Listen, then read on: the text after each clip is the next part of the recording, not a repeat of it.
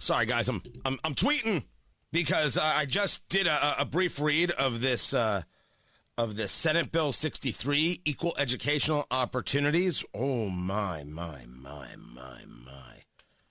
It is it, it is what I thought it was. So I'm inviting uh, Senator J.D. Ford uh, to discuss this. Now I had only read what Jennifer McCormick had put out.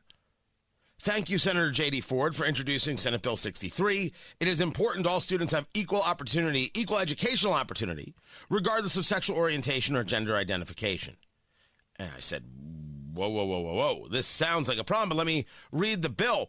The bill, Senate Bill 63, just so we know, um, is an amendment to already existing Indiana code. It adds sexual orientation and gender identity uh, to say a charter school is subject to all federal and state laws and constitutional provisions that prohibit discrimination on the basis of the following disability, race, color, gender, national, national origin, religion, ancestry, sexual orientation, or gender identity. He added sexual orientation and gender identity.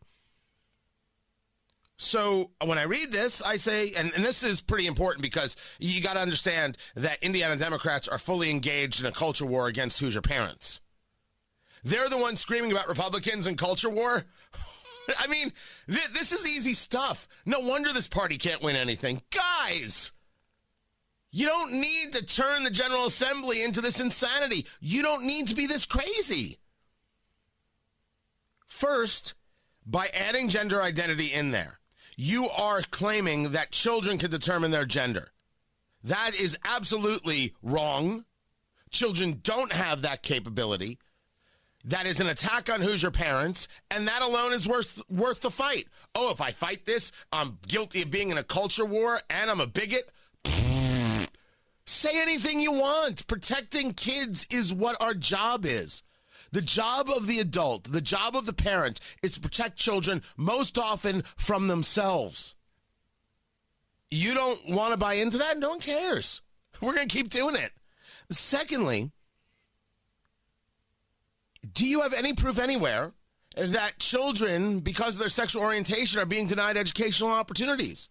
Has any teacher been suspended or fired for this? Or, as I read it again, when you say charter schools, do you also mean private schools? Do you mean those Christian schools?